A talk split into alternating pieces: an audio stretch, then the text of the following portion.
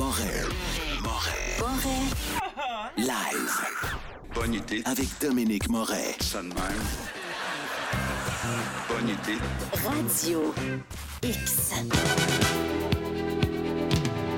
Le Blitz de Arnaud Gascon Nadon. Nadon.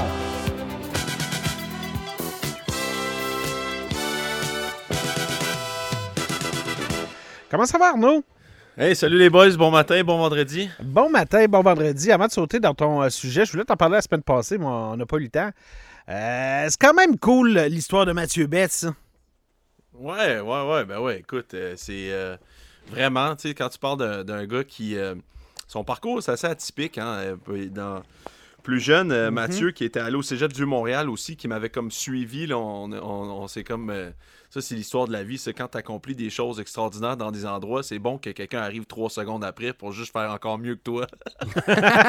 Puis effacer tous tes records. ouais, exact.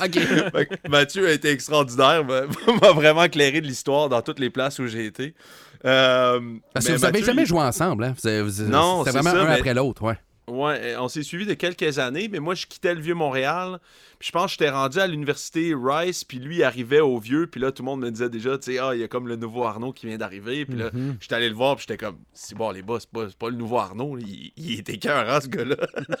tu sais, puis, euh, puis Mathieu, il, il avait eu une bourse d'études pour aller à Purdue, puis il avait décidé de pas y aller, puis il, avait décidé d'aller à l'université Laval. Déjà là, moi, ça m'avait comme sacré un peu en bas de ma chaise, puis j'étais comme, waouh, j'étais comme, le gars, il a, il a la tête quand même bien assis sur ses épaules pour prendre une décision comme celle-là. Puis euh, lui, ce qu'il voulait, c'est rester proche. Il trouvait que c'était bon pour son développement. Puis écoute, ça, ça a été. euh, il a eu une excellente carrière à l'Université Laval. Après Ouais. ça, est-ce que ce gars-là avait les qualités athlétiques pour aller jouer dans la NFL? Je pense que oui.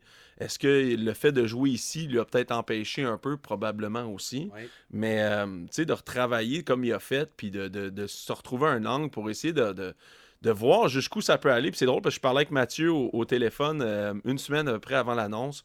À titre très informel, tu sais, on jasait un peu comme j'essayais de dire écoute, s'il y a quelque chose dans lequel je peux t'aider, euh, laisse-moi savoir.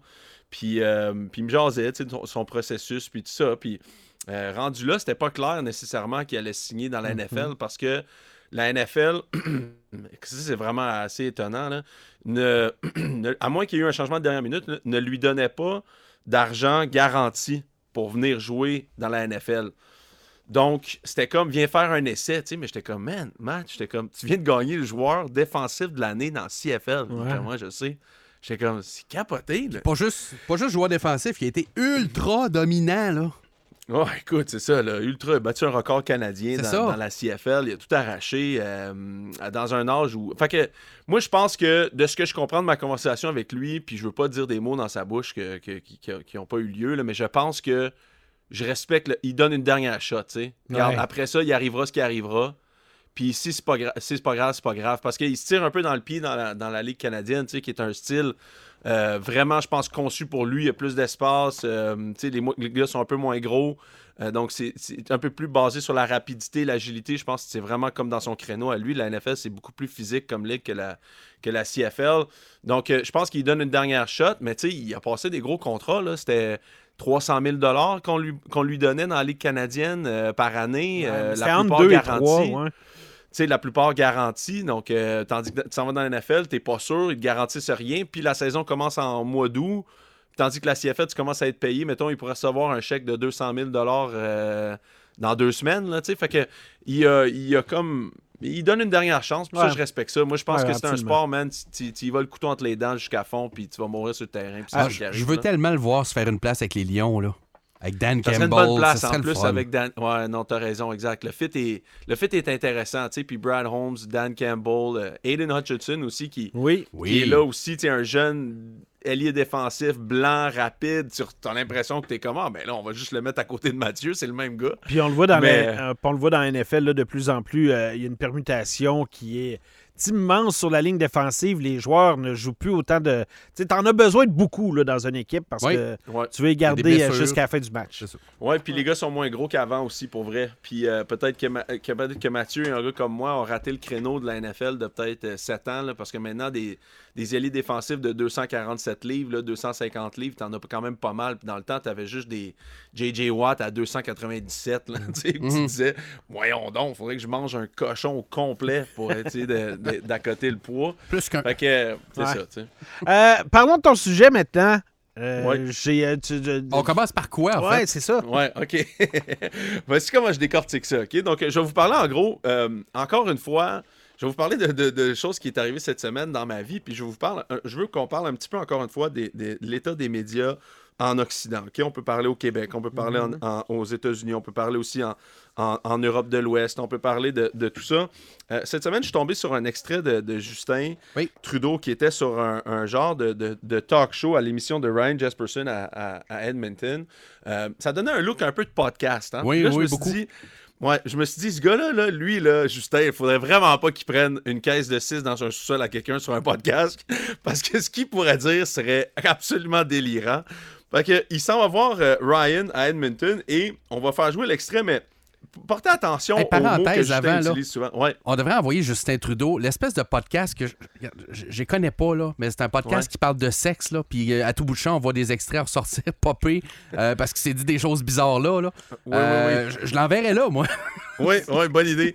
Non, non, mais Justin, c'est c'est ça. Écoute, sur un podcast, ça serait incroyable. là. Mais, fait que, écoutez, on, on va écouter l'extrait, puis après ça, je vais, je vais partir dans, dans mon analyse de ça, puis où est-ce que j'en suis par rapport à ça. There is out there a deliberate undermining of mainstream media. There are the conspiracy theorists, there are the social media drivers who uh, are trying to do everything they can to keep people in their little filter bubbles, to prevent people from actually agreeing on a common set of facts the way, you know, the CBC and CTV, when they were our only sources of news, you know, used to used to and global used to project across the country at least a common understanding of things.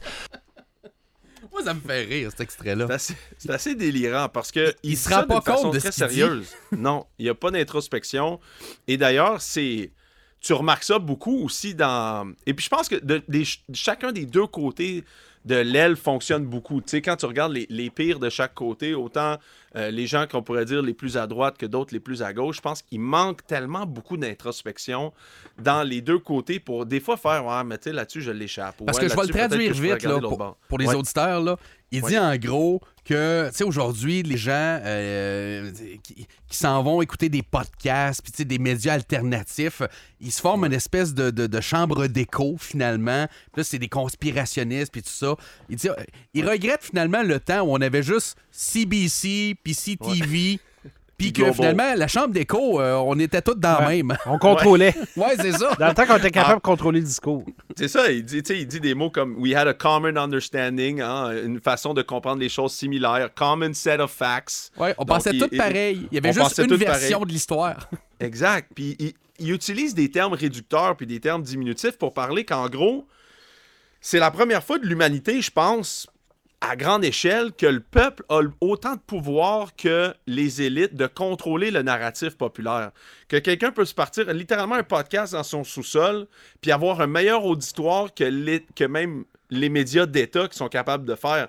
Donc, le narratif maintenant, il n'est plus contrôlé par seulement quelques personnes, soit le politique, les corporations ou l'élite, et peut être contrôlé aussi, ou en tout cas challengé par des gens qui, à, à vrai faible budget, se donner un travail de faire une job de journaliste ou une job, en tout cas, de critique de la société assez intéressante pour que les gens y retrouvent quelque chose d'intéressant là-dedans.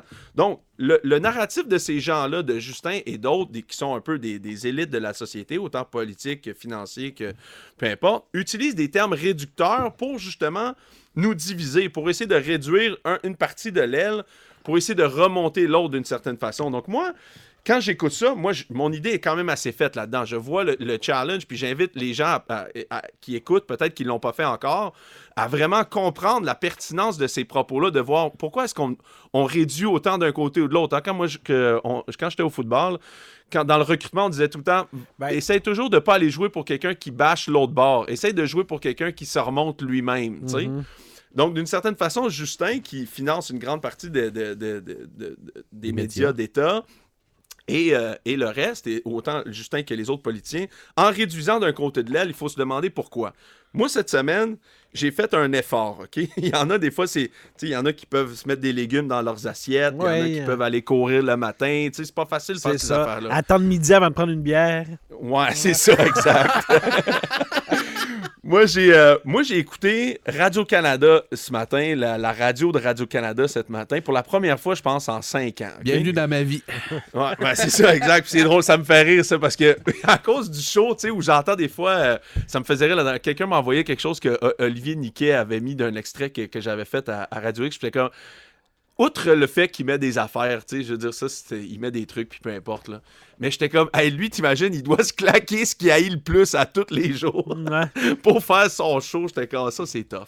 Mais en tout cas, fait que je je- je j'ai écouté ça, puis c'était la fin du show du matin, puis je me suis dit, c'est important pour essayer de me sortir de mon dôme. Tu sais, je suis dans un dôme? Mon fil Twitter, je, je like plein d'affaires, j'essaie de suivre du monde que j'aime pas. Quand je vois un tweet qui m'énerve, souvent, je suis la personne. Tu sais, juste pour que on me feed un peu un algorithme différent, pour que justement, je travaille à ne pas consciemment être dans un dôme moi-même. Fait que j'ai écouté ça, je me claque Radio-Canada ce matin, euh, il y a quelques matins.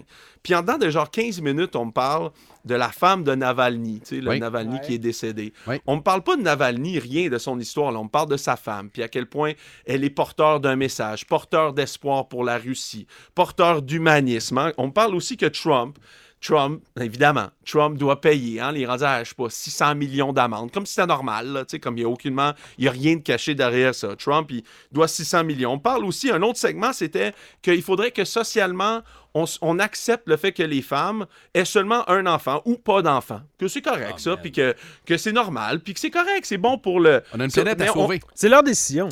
Exact, c'est leur décision. Mais on ne remet en- en- absolument pas en question, OK, mais si tout le monde devient fonctionnaire dans un État comme au Québec, puis on fait plus d'enfants, comment est-ce qu'on paye les fonds de pension à tout le monde? Ça, ça, c'est pas important. Ça, Ça, c'est pas important. Donc, il- moi, je me, je me tape ça, puis après ça, je me dis, bon, je vais, je, vais, je vais aller essayer de reprendre mon esprit critique, puis je vais retourner à ce que je faisais avant. Fait que j'ai lâché ça, mais je pense que j'inviterai les gens qui écoutent à, à juste se replonger dans des dômes différents régulièrement dans la semaine pour justement empêcher que Justin ait raison, puis de prouver qu'on est capable de passer par-dessus ça. Moi, je pense que Justin, ce qu'il ne comprend pas et ce que les autres médias traditionnels ne comprennent pas, c'est que les gens n'ont pas quitté les médias traditionnels parce qu'ils écoutent un gars dans son sous-sol qui dit que Trump est, le défenseur contre l'État profond, puis des affaires de même. Je pense que les, les gens ont compris que les médias leur ont menti. Les gens, qui les, les médias ont les gens ont compris que les médias ne travaillent plus pour eux. Les gens ont compris que les médias sont soit influencés par le politique ou les grosses corporations. Je pense que les gens ont compris ça parce que cette semaine, OK, cette semaine, Mais- puis je m'attendais à Radio-Canada à peut-être entendre quelque chose par rapport à ça. Mais juste une parenthèse. Vas-y. Souvent, les médias ne mentent pas. Ça arrive qu'ils mentent, là. Mais souvent, ils mentent pas. C'est juste qu'ils donnent une, une version de l'histoire, leur version de l'histoire, leur angle. Tu je- absolument je, raison. Je donne toujours l'exemple. Le cube Rubik. Le Oui. cube Rubik, tu sais, si tu dis le cube Rubik, il est jaune. Tu mens pas, il y a un côté qui est jaune. Mais c'est parce qu'il y a un autre côté qui est vert, il y en a un autre qui est bleu. Mais, mais on ne parlera pas des autres côtés. Il y a juste le côté jaune. Non, tu as absolument raison, puis tu fais bien de me reprendre parce que c'est vrai que ça, c'est une façon simpliste de dire ce que les médias ils font. Tu as raison, ils ne mentent pas, ils, ils relaient l'information qui est mauvaise. Donc après ça, où est-ce que cette information-là vient? À un moment donné, il y a quelqu'un qui est malhonnête, qui, qui... ou peut-être qu'il n'y a personne qui est malhonnête, mais l'information, à un moment donné, n'est mal vérifiée ou est mal... euh, L'esprit critique n'est pas construit derrière ça, et on finit par relayer une mauvaise information. Cette semaine, s'il y en a qui suivent un peu ça, parce que Justin parlait des médias traditionnels, puis parlait qu'il y a des... il y a des- les gens challenge des, des- des théories du complot, il y a quand même Julian Assange cette semaine qui était en procès à. Londres pour s'extrader, au- au- au- pour décider de son extradition aux États-Unis. J'ai pas entendu personne parler de ça ici. En effet. Personne parler de ça. Mhm. Et ça, c'est un gars qui a sorti Wikileaks en 2014 Oui. pour démontrer que les Américains étaient euh, torsionnaient et faisaient des crimes de guerre en, en Afghanistan et euh, dans leur guerre là-bas. Donc, euh, il a démontré, et là, et finalement, les États-Unis veulent le, le- le- le- poursuivre pour espionnage. Sa femme disait même cette semaine qu'il il ne peut pas retourner aux États-Unis parce qu'il va probablement être tué. Donc, on parle de liberté des, des médias. Dans la même semaine, Justin dit que les médias traditionnels l'ont perdu parce qu'on n'arrive plus à donner le common set of facts. Je pense que Julian Assange fait Très partie bon. de ça. Est-ce que c'est lui qui est dans son sous-sol en train de faire des théories du complot ou est-ce qu'il relate de certaines choses? Catherine Herridge, cette semaine, de CBS, s'est fait mettre dehors de CBS dans un élan que CBS euh, euh, claire certains journalistes et elle fait partie de ça. Au même moment qu'elle enquête sur Hunter Biden et la famille Biden pour essayer de prouver la corruption des Biden et le, à partir du laptop, du laptop story. Ouais. Et Catherine Herridge, en même temps que se faire mettre dehors, pour la première fois, CBS qui a un précédent, et saisit son matériel journalistique. Oui. Là, les journal- les- les- ses collègues sortent de façon anonyme, sortent dans les médias, disent écoutez, ça, c'est un, un mauvais précédent. là. Moi, j'ai jamais vu ça de ma vie. C'est très dangereux. Dans la même semaine, ça, ça se passe. J'entends ça nulle part parler de. dans- donc, dans le Common Set of Facts dont Justin parle. Il y a même des médias, les journalistes qui ne, ne concordent pas avec ça se font mettre dehors. Puis moi, je tombe sur un extrait cette semaine de Stéphane Bureau, que j'aime beaucoup dans les dernières années. Euh, Stéphane est comme un cheval de Troie extraordinaire en ce moment. On va terminer là-dessus, Arnaud, mais oui. Ouais, ouais. Il se fait inviter dans les plateaux, puis il peut jaser avec le monde. Puis écoute, il faut vraiment regarder ça parce que c'est fascinant, l'espèce. Il brise le monde intellectuellement avec des questions simples, des questions que nous, on se pose justement dans notre sous-sol en écoutant l'autre dans son sous-sol, essayer de nous débattre et nous défaire de ces affaires-là parce qu'on ne l'entend pas ailleurs. Fait qu'on va mettre un extrait de, Oui. de Stéphane. Ben, je vous l'avais fait jouer il y a deux semaines, mais ça a repopé hier sur les réseaux sociaux. Ouais. Je pense qu'on s'entende jamais, en fait, de cet extrait-là.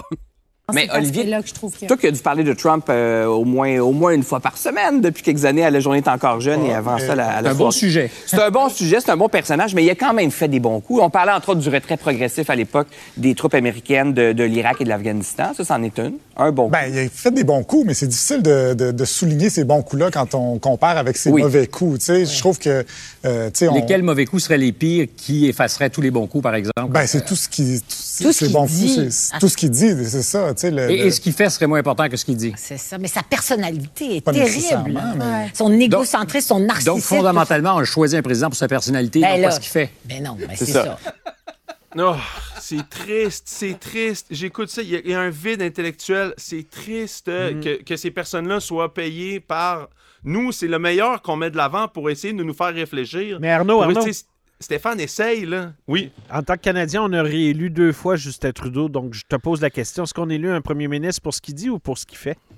Ben, je pense que on est rendu à pour ce qu'il dit, hein, parce Ouais. qu'on a, tu sais, je veux dire, on, on est rendu que tu peux te faire, euh, tu peux te faire canceller pour quelque chose que tu as dit 30 ans dans, un- dans, dans- dans une conversation privée. Fait que Ouais. on est rendu là, tu sais, mais c'est, On dommage pour- quand même. On l'a beaucoup élu pour ce qu'il dit. Là, on va le sortir pour ce qu'il fait. C'est ça, tu sais. Puis même dans le même extrait, là, je- je- il, faut, il faut vraiment regarder le, le visuel, le, le non-dit Ah, des man. gens. Comme tantôt, vous parlez de Pierre-Luc Funk, là, il semblait mal à l'aise de parler de Trump, mais il avait l'air d'avoir peur presque de Trump. Oui. Et là, je me disais, pauvre gars, man, il a peur de quelque chose qu'il qu'il comprend pas. Mais il- écoute, il est tellement submergé d'informations négatives sur une telle personne qu'il est pas capable de se faire une tête. Et donc, il l'aime pas, mais il sait pas pourquoi. Et puis, ça le rendait mal. Je le regardais, je me disais, Ah, mon Dieu Seigneur, j'étais là. C'est c'est vraiment plate de voir tout ce monde-là euh, sembler complètement en, en désarroi par rapport à un personnage comme celui-là qui est, facile tout- à, à classer puis à comprendre. Une fois que tu peut-être- regardes ce qu'il fait. C'est peut-être tout du monde qui vont hiberner pendant quatre ans. Euh, merci Arnaud. Eh, C'était super euh, ce matin. Merci les gars. Eh, merci infiniment. Bye. Bye bye. Arnaud Gasconadon. Euh, hyper intéressant, effectivement. Un matin, c'était c'était carré. Puis tu sais, tu sais quoi, on parlait de football tantôt, là. Mm. Puis on parle de contrôler le message avec les nouvelles techniques d'information. Cette semaine, quand Justin Fields a décidé de, de- Les joueurs de la NFL peuvent pas parler à personne. hein. Mhm. Quand il a décidé d'abandonner, d'arrêter de suivre les Bears de Chicago, savez-vous ce qu'il a fait? Il a contrôlé le message. Tout le monde est capable de contrôler le message à partir de maintenant. Il va falloir un jour que ceux qui l'ont contrôlé toute leur vie euh, mettent ça dans le pipe. 8.39, on revient. Moret live. Live.